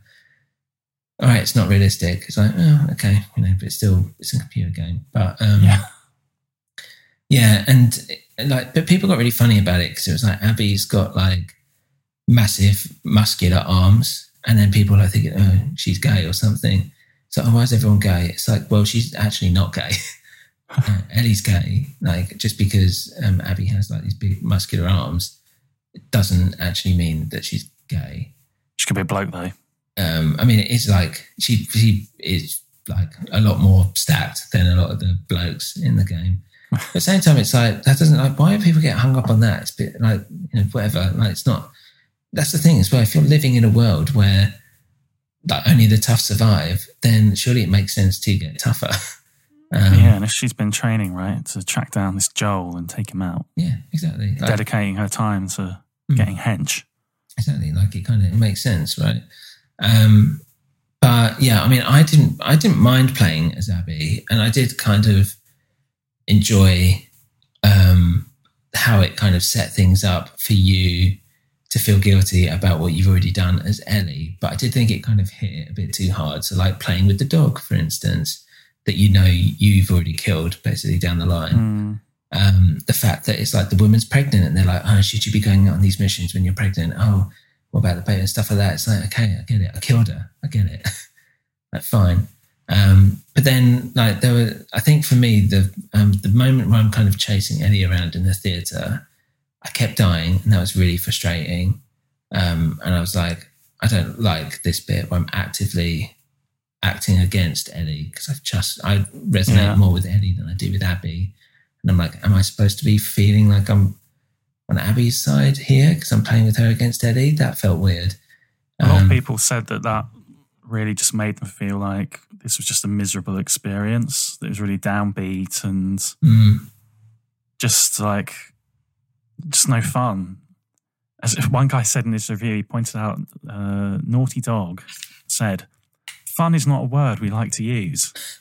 And this guy was like, "Yeah, it shows." but they kind of, um, I think they said like, you know, we we try to engage, Yeah. create an engaging world and experience. Mm. Um, I think to me, like it overall, it's kind of the classic thing of following up something that's been um, extremely successful, and you've got those kind of you know artistic versus uh, commercial decisions to make. Um, how much do you service the expectations of your existing fans versus how much do you make what you want to make and tell the story that you want to make? And I think within the context of a computer game, that seems to be more problematic Mm. just by virtue of the fact that you're expecting people to invest more time and that you're expecting them to literally um, have that experience in the shoes of those characters. Mm. Yeah. I mean, I just think there's, yeah. I mean, I, when I think about the structure of it, I think maybe they could have done things a bit differently that, um, I don't know. Like when I, when I think of like, okay, fine. So um, Joel gets killed, and I'm saying I'm not saying like Joel shouldn't have got killed. Obviously, he was gutting, and the whole point of it was that it gets you like personally angry because that's who you were in the first game. Fine, that could still happen, but maybe it's a case of like you didn't see who did it, and then at the same time you're playing as someone else um, in parallel to what you're doing with Ellie, and then suddenly you realize that your second character you're playing in the past, and it ends with you being the one that kills Joel or something like that, so that it feels like that you've earned the empathy that you have towards Abby without you being f- forced to have to empathize. Like, you know, look, this is it's bad, violence is bad, and all that stuff, and also like it's a bit shit to make a game which is pure violence and that you go around killing and hor- horribly, you know, torturing people or whatever, and then saying violence is bad, but this game is the most Yes. violent thing. It's a bit weird. There does seem to be a bit of a yeah um, paradox involved in that. That hasn't really been that well thought through. Yeah, it's strange. I mean, like, apparently the cycle of revenge, um, Druckmann based on his childhood in Israel. Um, and I guess you kind of see that with the, I mean, like, this is making some very broad parallels here, but with, um, you know, the religious nuts, the Seraphites or whatever. Um, and, you know, uh, I won't get too, go too far down that road, but, um, it's like, yeah, okay. And I thought more would be made of that. Like, I really wanted these, like, separated from Israeli thing, just talking about the story itself. Um, I really wanted these religious nuts to be like nuts. Like, they're kind of hinted at being nuts, but it's like, okay, crazy. And then the rustlers or whatever it is at the end, that's what I mean. That whole end level in California, I didn't really particularly feel like was needed, and I just went out guns blazing. because I was like, I just want to get this over with now. I just felt Hmm. way too long. Um, but yeah, these new this new faction of Ramblers or whatever the fuck it was, um, not heard of. You don't hear anything about them in the game, and they're just this like biker gang that have basically put people into like slavery. And everyone's like, man, they're fucked up. And I'm like, yeah, are they? Are they? Like, what have they? Like, okay, yeah, they're like treating people as slaves, but it's like, yeah, probably there would be people like that. But we've seen like cannibals, like people breeding people ever to like eat. Like in the first game, it's like I kind of wanted that kind of level of fucked up shit, which I didn't felt like I, I got. yeah, Um, which is a bit more escapist as well, isn't it? Right, than having to engage with something that feels a little bit more, um, maybe you know, realistic. Mm. And I think as well, like with the first game, like Ellie was this point of like a bit of like, yeah, like a breath of fresh air or like a little bit of lightheartedness, but there's none of that in the second game, which does make it like pure down and it's make it, it does make it super miserable. Um, and it doesn't really feel like there's any actual like hope. Like the hope of the game is that people stop killing each other and then you go, and the whole game is you killing people. Um, and that's the kind of thing. It's like, you know, you you kill all these like nobodies. But it's like one of them could be, you know, have like a sister that's going to get you back for what you did, and it's like, yeah. Yeah. but it's not about that. It's just about these important players in the in the or story. the dog's wife. Yeah, the dog's wife. Yeah. Um, so I don't know. That's that's why I like with something like this. I'm like, I kind of get what it's trying to do. I don't. Th- I don't think it particularly has more of the weight or the engagement the first game did. I think it was too long, and it did kind of stick around too long for me. Um, but it did play well. It was great, and to be honest, I did. Re- I did really enjoy the story, and I liked the idea of you know, there's a bit when Ellie and Abby are fighting towards the end and they're like drowning each other and you're having to like tap X. And I'm like, I'm not sure who I'm tapping X or tapping square, whatever, for. Like, who am I? Who do I want to be who? It's like I'm kind of playing it and Yeah. I'm like, Conflicted. yeah, I'm like, I don't know what I want here, like, or who I'm controlling. Um, and I suppose that's, you know, part of it and part of playing with the idea of like kind of bringing you into the game. Um, It sounds to me a bit like, you know, again, people saying it's a bit self indulgent that really he's tried to, you know, if it's one guy, I don't know, this, what's he called? Druckmann. Yeah, Neil Druckmann. Well, there was, there was another writer who worked on Westworld. I forget her name. Sorry, but there's two other guys who like co-directed it. But yeah, I mean, I think the idea is that Neil Druckmann is the guiding hand. It sounds like he's tried to, you know, write something more complex than he's got the talent and experience to handle. Um, and maybe maybe that's a bit indulgent and maybe just stick to uh, making a, a simpler game. Yeah, I mean, I think that's it. Like, I'm fine with the revenge story. Yeah. I'm fine with it, and I'm fine with it being like you know an evil person who's not necessarily evil, who has their own like stuff. Because that's the whole thing like, of what makes a great villain, right? Is that the villain has to believe that they're doing what they're doing is right, Yes. And that's what makes an interesting villain. Yeah. And we have that in a sense of it's Abby, but she's not a villain. She's you spend half the game with her.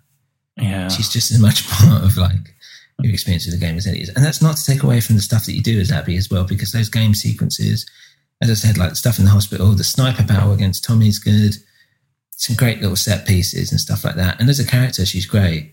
Um, but there's part of me that just thinks, I don't know, like it could have just been handled a bit differently. It's a bit of a cheap shot to suddenly go, right, now you're going to be playing as Abby. Um, and you're going to be spending the next 10, 12 hours Yeah. playing as, a, as a person that you hate. And it's like, okay, there might have been a better way and a cleverer way of doing this than just being like, here you go, like, good luck. Um, I didn't mind it, but I can see why people would have, have a problem with it. But it was fine. It was good. So, what would you like to see in a third game? I think in the third game, I would like to see Ellie being like Joel's age, basically as he was in, in the first game. And yeah, not necessarily the same plot of like you have to escort this kid who's, um, you know, immune uh, across the country or whatever. But I think her kind of um, coming to terms with um, who she is. So there's an element of like PTSD and all this stuff in the second game, and how she needs that cathartic release of like trying to kill Abby to make her, you know, kind of feel better, but it's probably not going to do her any good and all this stuff. And that's part of the realization and the part of her character arc. But um, I don't know. I think if there's a third one, I think it's more that, um, yeah, it's about Ellie kind of being a bit more like gruff. Uh, I have Joel started the first game with, which is like being a bit of a smuggler, a bit of a loner, and basically learning to be, um, learning to love again or something like that. Whatever that um, might be, it could be that um, it plays more into the fact that she's um, supposed to be the cure. Maybe it's something that oh, there's um, someone who's a neurosurgeon or something uh, that she has to get to, or and finally like give the consent to like die and save, and like for the sake of humanity, give herself up and sacrifice herself or something like that um, for the cure. Um, something like that would probably be pretty good. Um, and how you know she's kind of chosen this life where she could have had she could have been happy with Dina and with the baby and all this stuff, but she's she can't do that to herself or whatever. Um, and maybe she's still struggling with the fact that she never did kill Abby. Maybe it's the fact that Abby comes back and they have to work together. I mean, I thought that's how the second game would end, to be honest, is that they would like work together to kill the ruffles, or whatever they're called, the rustlers or whatever. Um, but yeah, that didn't really happen. You just kind of fight each other and swan off. Um, I think that would make an interesting third game anyway, something along those lines. And maybe it's a case of like the, the fungus virus has got stronger. Um, it's got like a lot worse. It's mutated or something like that, even more so. Um, and things are like a lot worse. So it kind of forces the fact that she has to do something. Um, and I think it would be cool if the people who are infected and all fucked up with all the fungal stuff and their heads are sprouted open um, actually slowly turn back into humans. and then you realise like all those fucking things that you killed along the way and everything Could have been saved. could have been saved. Yeah, no, it doesn't matter by that point. You killed hundreds of people. I should say as well, like um, oh, maybe I'll maybe I'll save it. Actually, I'll save it for Nerd Corner. Um, yeah, there's a couple of Nerd Corner bits which I think you might find quite interesting. Um, but yeah, what do you think? Knowing, I'm going to turn the question back on you. But what do you think, knowing uh, what you know now about like the game and the story, all this stuff? What what would you think would be an exciting uh, third act? Probably, like we've kind of hinted at, that exploration around this sort of causality um, and this cycle of violence. You know, I was just thinking there, you said something about, you know, any one of those people that has died could trigger a third game where someone goes looking for revenge on their behalf. But what if you said, you know, there's this idea that there's one person that could help to unlock the uh, the cure for humanity? What if she's killed that person? Mm. Um, could that be explored in some way? Mm. Um, I do like the idea of, of maybe the putting the putting the gamer in the shoes of uh, all the all the all the paws of the uh, Mm. family of of dogs that have been left mother motherless or fatherless. Mm. Maybe some yeah, like a a pack of Alsatian puppies going on a kind of revenge spree. Yeah. Um, I'd like to see those monsters become less derivative as well. Let's make them more mushroom based. Yeah, they, they do. So one of the, I should say, one of the things that one of the um, enemies that uh, I didn't talk about that I should have, um, that I was going to leave to this segment. There's a new one called Stalkers, Okay. um, which are pretty cool. They were my favorite. You only really run into them probably seven or eight times, maybe throughout the whole game. And thank God, because they are a fucking nightmare. Basically, they when you do your listening mode, they keep very still, so you don't actually see them unless they suddenly move. But they will try and like jump you. So you might you might be walking down, and then all of a sudden you see like this little head like coming in and out from behind a corridor, and you've just got your search your flashlight right. So you said, you know what the fuck? Then you put on your hearing mode and you're like looking around, and you're like, you can just see something scuttle in your listening mode from like one bit to another and then disappear. Yeah. And you're like, fuck, it's stalkers. And what they'll do is they'll try and get the jump on you. And once they do, all the rest of them will start coming towards you. Um, so I think that was a good. I think they were in the Left Behind DLC of the first game, uh, which I won't go into now. But um, uh, that was a really good enemy. But yeah, I was kind of thinking, yeah, I kind of want to see like where does this go? Where more does this end up? And they've got that big giant blob thing, right? But essentially, that's just a fucking big blob. Like it'd be good to like have more of these like fungus creatures um, around uh, that are a bit more different from what we had in the first game. I mean, like yeah, there was a couple of new additions in this game, but not really. Could have done a bit more with it, I think. Um, as you said, More it a bit more fucked up. Fucked up. Yeah. Yeah. It's have Um, fun designing new horrible monsters. Mm, yeah. Um, okay, Dan, should we go into Nerd Corner? What together? Mm. Hold my hand. Let's take a trip. Can, can I? Can I have? That's not my hand.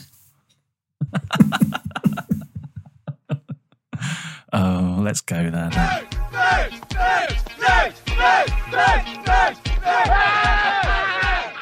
And welcome to Nerd Corner. Um, Dan, I've got some nerdy facts for you. Okay. Do you want do you want to? Um, I'm kind of, uh, I haven't got them written down in front of me, but I'm going to tell you them anyway. So there is, uh, in terms of the gameplay, um, I'll kind of get that out of the way uh, first, but you kind of unlock stuff once you've completed the game. And uh, there are different modes, such as you can play the game in uh, mirror mode, which essentially reflects the whole um, the whole world as you play through it, um, which is quite interesting. You can put a different uh, style, graphic style over the top, so you can do it eight bit. You can do it as a watercolor painting. You could do it as those like LucasArts style adventure game Hmm. um, things. You can do it black and white. You can do it neon. You can do it in all these different ways, which is quite uh, quite interesting. I thought, and you can uh, have you open up yourself to doing uh, like unlimited ammo options, and all this stuff. But one of the interesting things you can do is obviously there's all the difficulty settings. Um, there's an uh, there's a one which is called grounded, I think it's called, and that you don't have listening mode. You it's very hard to um, find any stuff to craft along the way, um, and yeah, etc. It's, it's more easier to die. Um, so that's supposed to be like the more realistic one. I did that, or whatever the hardest difficulty was in the first game, and I actually found it a much better experience um, than I did the first time around because it felt a lot more. I was mu- paying much more attention to the fact that I didn't want to die. But there is a new mode which came out recently, which is a permadeath mode. Um. Pamela. Permadeath, Oh. which means that once you're dead, you're dead. You have to start the game again. Um, which would That's be the thing. frustrating. I forget about that about modern games. You know, it's not not like in the old days where the game was like you you you can die. Games now seem to be like basically if you're willing to put the hours in, you find a way to complete it, right? Mm. But Yes. you're saying there could be a situation where you've put in 25 hours and and you're like, game over, you're dead. Yeah. No continues. Done. Yeah. Which would be harsh. Um, but Fair. people have done it already. They've completed it that way. So, you know, well done. Hats off to them. Um, but the real nerdy thing I was going to talk to you about was the fact that um, this was all inspired by a, um, David Attenborough um, thing for um, the BBC that he did. Oh. One of the many things um, where ants, um, zombie ants, if you type in zombie ants, David Attenborough, whatever, it will come up. Hmm. Um, but they have this same thing where basically they essentially like get this infection and they get this like fungus mold on them. Other ants literally pick them up and carry them out of the colony.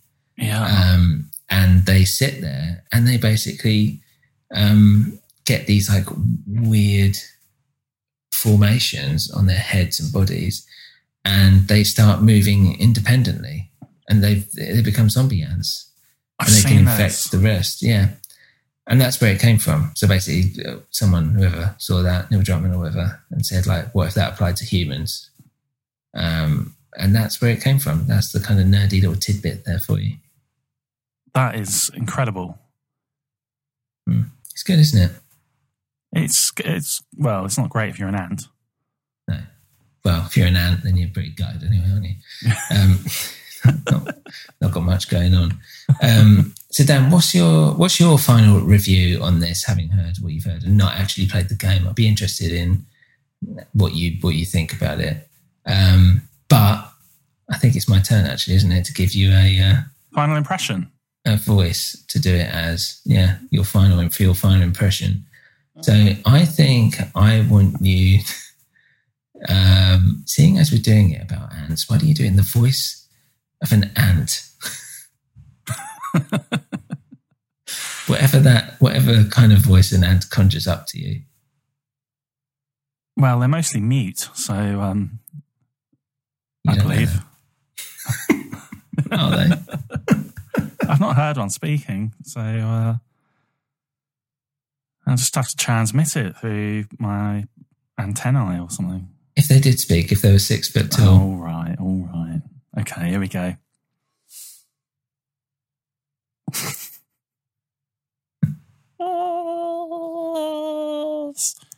I suggest that you don't invest too much time in this divisive game. Just stay at home and do a nice jigsaw. Sound like someone's grandma, grandmother ant. If anyone's grandmother sounds like that, then please take a double barreled shotgun, blow the mother away.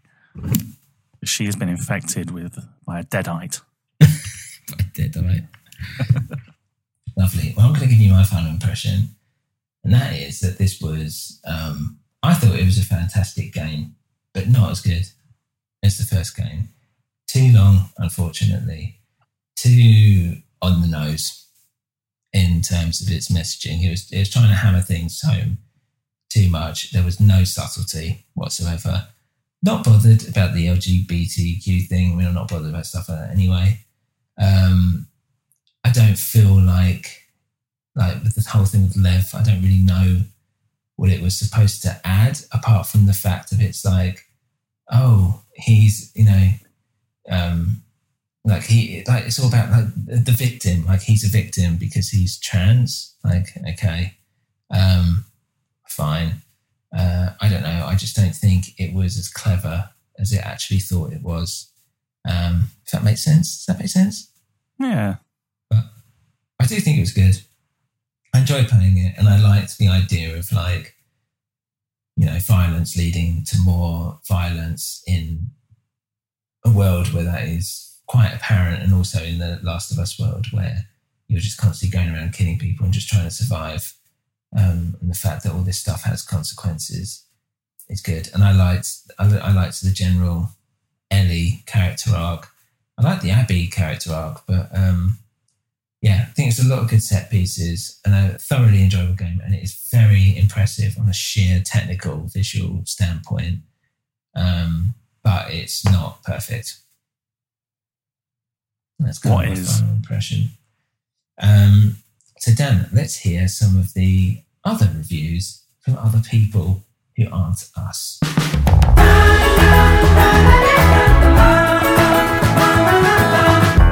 I hate it. Reviews. Going to kick off with one here. Um, see if you think they liked it or loathed it. Okay. So this is Miss A. L. Davison. Hello, Miss Davidson. It's pretty grim and gruesome. The deaths are a lot more hard hitting.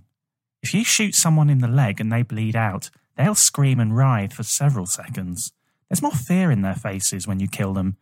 They sometimes beg for their lives. The people watching their friends die are more authentically messed up by it. Stuff like that. Not something that will bother everyone, but I'd say that's the nastiest bit of the game. As for the rest, basically it's a game about how much you can mess yourself up in the pursuit of revenge. It's a game that hurts you, then tells you to get over it, because staying angry will only ever leave you unsatisfied and unhappy. Mm. It's true to life, more so than most of us would like, and at times it's frustrating, tedious, or even in your face insulting. The game doesn't care if you like it or not. It doesn't care if it makes you feel bad, and it doesn't care about making you feel better. Pretty much every criticism I've seen against the game so far can be answered with, Yes, I know, that's literally the point. Once you get your head around that, it achieves exactly what I believe it sets out to achieve. I think that was a, a positive one for it. It's basically saying it does what it says on the tin. What do you expect? Five out of five. Yeah. I kind of seem to like the fact that uh, you get you, you really see the fear in the faces of people as they scream uh, in, in agony. Yeah. I mean, it's very visceral. It's a proper like visceral game. Um, but yeah, I kind of, I kind of get it. Here's a Um, bad one. mm. Here is a bad one. Peekaboo. Uh, gave it only one out of five. Mm. Um, this is a review with the title This is the game that was given full marks by companies afraid of Sony. Silly, just silly. Um, Here's the review. I can't begin to tell you how disappointed I am with this. First things first, I won't drop major spoilers. Everything you love from the first game is gone. Compassion, caring, and father figure family unit is gone and is replaced by how bad humanity can lower itself. So if you're after what made the first game good, forget it. You'll have 10 hours of depression. Right? Is it what made the first game good? I don't know. okay. Sure. I, think, I don't think I was playing it for the compassion, but I kind of, I kind of see where he's coming from. Did you enjoy the. the I noticed that it only took him 10 hours to complete the game, Sam. Fuck off. 10 hours. Cutscenes. Ridiculous. There was, um, I do kind of get how, like, I guess a lot of people felt like they got um, fucked over by Sony, only because, like, in the trailers, for instance, um, one of the trailers ends with, like, someone putting a hand on Ellie's shoulder. She's like, What are you doing here? And then it's Joel, and he's like, You don't think I'd let you go out by yourself, would you? And then it ended. And so it was kind of hinting that Joel is in the actual game Yeah. coming along with you. Whereas Yeah. in the actual game, the hand belongs to like this guy, Jesse or whatever, who's one of the guys who's the dad of um, the baby who gets killed later on. And he's like, Yeah. hey, I'm trying to find Tommy or whatever. And a lot of people were like, Sony literally like fucked us over. But it's like, well, it's just a trailer. But I, but I do kind of understand that they totally manipulated how you felt about everything. Um, People said they, they showed me uh, showed some scenes and um, they'd aged Joel as well Mm. to make it look like he's there as an older older dude. Mm. And I mean, that, that doesn't any- happen in the gameplay. Yeah, I mean, yeah, I don't know about the specific bits, but he is like old in the in the game because he is old because it's like you see him and then he gets killed and then like They made him older. yeah, and then like whatever I don't know, like a, a month goes by and then the, that's where the bulk of the game is. Um, but yeah, maybe they did make him even older. I don't know. Maybe. And people said that Sony embargoed basically it's like some of the key sections of the game. So some of those big, I saw it got loads of like 10 out of 10 reviews and everything. Um, but the complaint seems to be that people are rev- reviewing based on basically a disingenuous representation of the game. Mm. Yeah, but I find it's weird. Like, um, I was reading a Guardian review, uh, but I think what's her name, Ke- Keza MacDonald, I think, and um, was basically saying how by having an embargo and making sure that you're not allowed to talk about certain points takes away from the actual discussion that should be surrounding the game itself. Yeah. If that makes sense, like you're taking away discussion points on something that you're you're saying is important and needs to be discussed. Um, yeah, which, yeah, which I kind of get because I don't want to give away plot points, but it's like, yeah, you're kind of defeating. Yeah, people should be allowed to talk about it. Basically, um, yeah. Sorry. Here's another bad review. Corrupted AI. One out of five. Right. Graphics are good, mechanics good. Gameplay is literally Last of Us 1.5 because they didn't even bother to add anything. Just a jump. Seriously? That's all they bothered to add? Moving on to the story now. Story makes little to no sense. It's absolutely ridiculous. Muscular transgender woman kills Joel with a golf club just one hour in. They must have really wanted to get rid of him if it was just one hour in. Here's a sad fact. Sam, can we pipe in some uh, violin here, maybe? Some stirring violin. I'm just doing my voice. A Korean streamer that lost his father at a young age cut up his disc of the game because of the poor portrayal of Joel and the way they brutally killed him. Baffles me, to say the least. They killed him so early on. If you're going to kill a character, naughty dog, please at least do it the right way. They had to pick one of the most sadistic ways to kill Joel. He could have died protecting Ellie or something, but no, some transgender girl that is decked out with muscles kills him. This game has some of the most cringe story and writing I've ever seen in my entire life. It's like some nine year old's crappy fan fiction. The ending has to be probably the most disappointing ending I've ever seen in gaming history. Ellie kills hundreds, if not thousands, to get to the person who killed Joel just to spare her life in the end.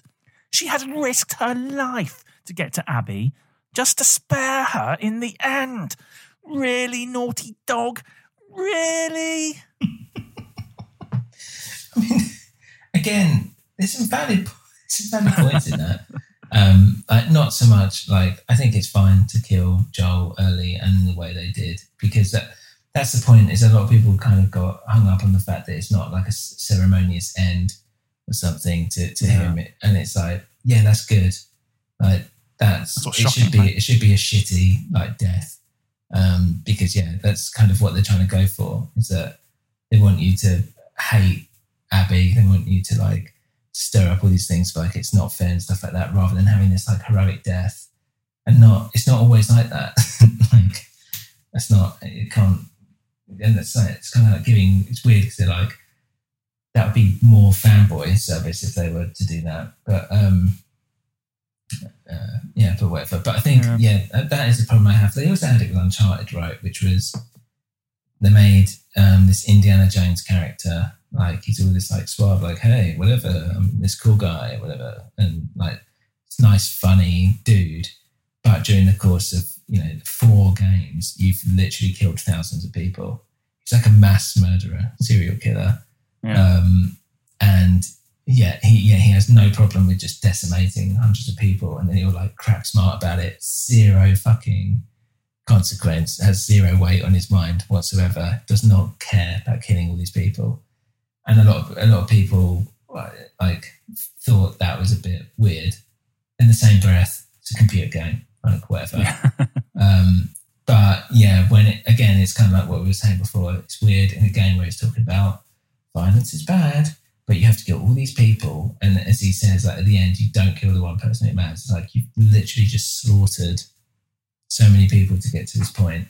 But then the idea is it's not, um, it's not really, she's not really fighting Abby as a person, but like it's more of like the idea of Mm. Abby and what she kind of represents rather than the person herself. Um, if that Yeah. makes sense, it's more like a Concept. character beat, yeah, rather than uh, the reality of someone. So if it's the person that killed John, so I'm going to kill them. It's like, what does that actually mean to her? Um, but yeah, I kind of get what this guy's saying as well. Um, any any more?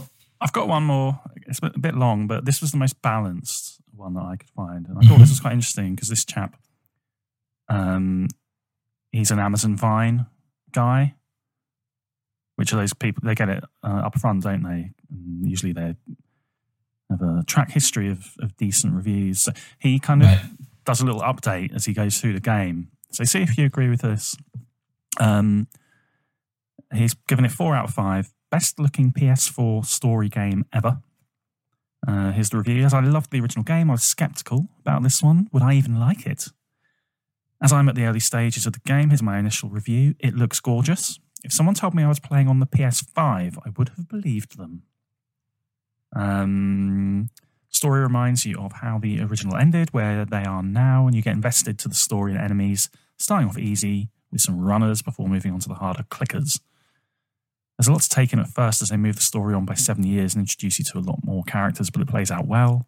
Has all the signs of a masterpiece, but only time will tell. Update. Must be about halfway, I'm guessing, of this huge game. One of my favourite ever games. Only criticism is the way the story keeps going back in time.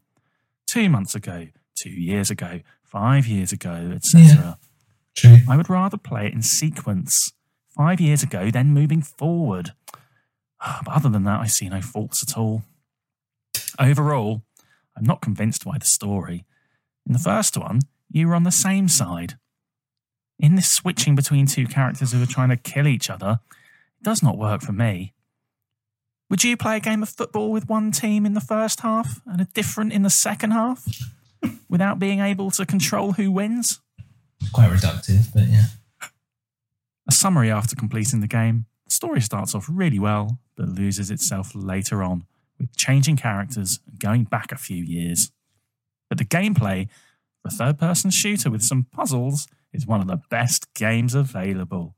Overall, I enjoyed it and will play it again once it comes out on the PS5. Mm, I agree. I'll probably play it again if it comes out on PS5 and get one. Um, I think, yeah, it, it's it's fair enough. I think the kind of whole thing with these games in particular is that it's about the characters, and they do kind of flesh out the characters quite well. Um, like with Abby, for instance, it's like you know she's the whole thing after like killing Joel didn't have zero effect on her either. Like she's the whole game. This is why she kind of helps out the Seraphites, right? Is that she wants to like believe she's still a good person because she has tortured and slowly beaten a man to death. Yeah. And it doesn't sit right with her. And also people kind of view her differently because she's they've seen that side of her. Um, and but she feels a bit differently because she didn't probably didn't even realize she had that side. And um, and yeah, it's her kind of dealing with that and trying to be okay with herself um, and all this. So it's yeah, it's do you think you could? Um, do you think you could batter a man to death with a golf club? Uh, who have you talked to? What would be your modus operandi for uh, re- revenge killing? I think a golf club is a pretty like nifty way of Yeah. doing it, but I would just get get worried as I'm doing it that it's going to just bend. Like I want something that's going to be a bit more, um, uh, A bit more dependable. yeah, exactly. Like you know, a baseball bat or something. You want to make sure you're going to get the job done, don't you? Yeah. So you know, you're asking me if I'm going to beat a man to death, what would I use? You don't have to beat him. Okay. Many, many options available to you. You're asking me how I'd kill a man. Essentially, yes. Um, a man that's a man that's wronged you, that you've got a burning desire to uh, re- avenge someone else's death against. in all honesty, I think, and I've always kind of thought this, I think knives are fucking horrible. I think the idea of like stabbing and slicing someone Hmm. to death, I think is always, even though it's the most common thing, especially here in the UK where there are no guns and whatever, it's always like knife crime. Um, I think knives, there's something really fucking horrible about a knife. Like people talk about gun crime and all that and, and stuff. It's like, yeah, I get it. But knife, knife crime, it feels dirty. Basically, there's like a, there's something really horribly um, base about the whole thing. Mm. Um, very visceral, horrible, but painful way to I- Yeah. Well, yeah. So I think Imagine I- that blade just scratching away between your rib cage. Mm. But there's one bit where, like in the game, uh, we when you fight Abby, that's with a knife. Um, but there's one bit in the game where uh, you're um, playing as Abby. You're kind of trying to kill someone on the Seraphite um, island, and I can't remember what you use, but you ba- maybe you, you use a bowl or something? I can't remember. Maybe you use different things. You basically have to batter this man to death, and he's like fucking like his jaw is ripped off at one point, and he's still kind of going for you. And it's like I was just thinking, fucking hell, like this really is like a battle to the battle to the death, and it um yeah, and like yeah, with the knife slashes between Ellie and um, Abby at the end, like you really feel it. And I just think, yeah, it's just something about a knife which is horrific. Wow. So I'd use a knife. There we go. I really wanted to torture someone. Um, Uh, yeah, but um, yeah, I think that's it. Then that's pretty, pretty intense. Um, but yeah, I'm interested in what other people think. How Probably kill people. can of worms. Yeah, how would you Yeah. kill someone? how do you? I'd Um, probably stick someone in a rape cage. What's that? It's just a just a small small cage where they can't turn around. Maybe ten or twelve men come in and brutally sodomize them Mm. until they die of uh, internal trauma. That thing? It is in my house. Your cage? it's called your fucking bedroom. Yeah.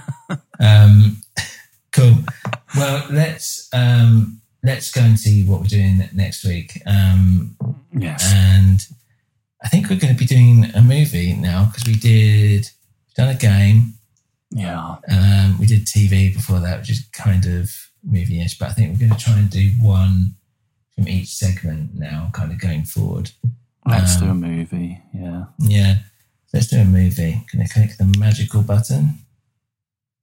Oh. Okay. Um oh, okay. Uh yeah, fine. Sorry, that was the old one. So let's come up with a new one, which is pretty cool. Actually, and I wouldn't mind watching it. Um I think you'll like it, Dan. Okay. It is the original Texas Chainsaw Massacre. Oh yeah. Good.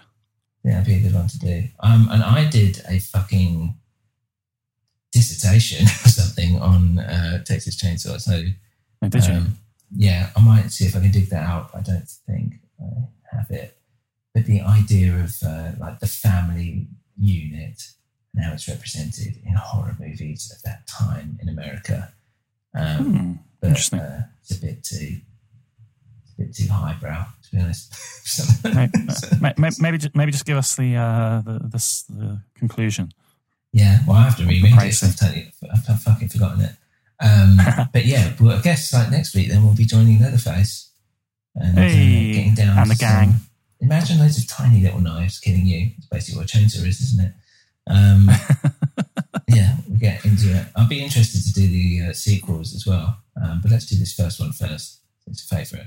Um, but that's it from us, guys. Uh, and remember, oddcastoddballs at gmail.com. Um, Dan, is there anything you kind of want to say? Conclusion? No. No. Nah, fine. That was the last of us two. See what I did? Also us. No, I don't have to say it again. 'cause I'm saying that was what we just said was the last of us two. Oh, yeah, but just in case, you know, just explain. Yeah, we ruined it. Um, all right, thanks everyone, and we'll see you next week. Goodbye. Bye. Thanks for joining us on the Oddcast, guys. We're part of a New Winter group, so head on over to newwinter.com to check out our other shows. Go to patreon.com slash newwinter to support the network.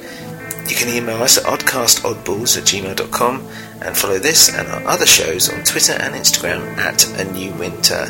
So, see you next time on The Oddcast.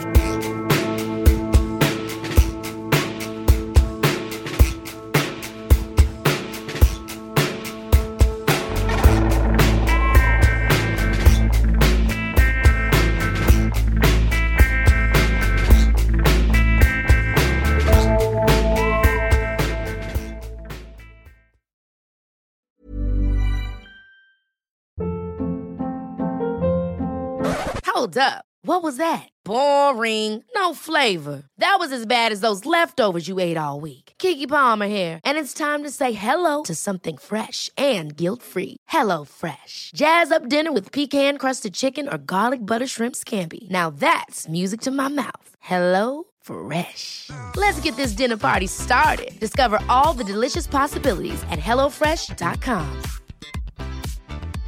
When it comes to your finances, you think you've done it all. You've saved, you've researched, and you've invested all that you can.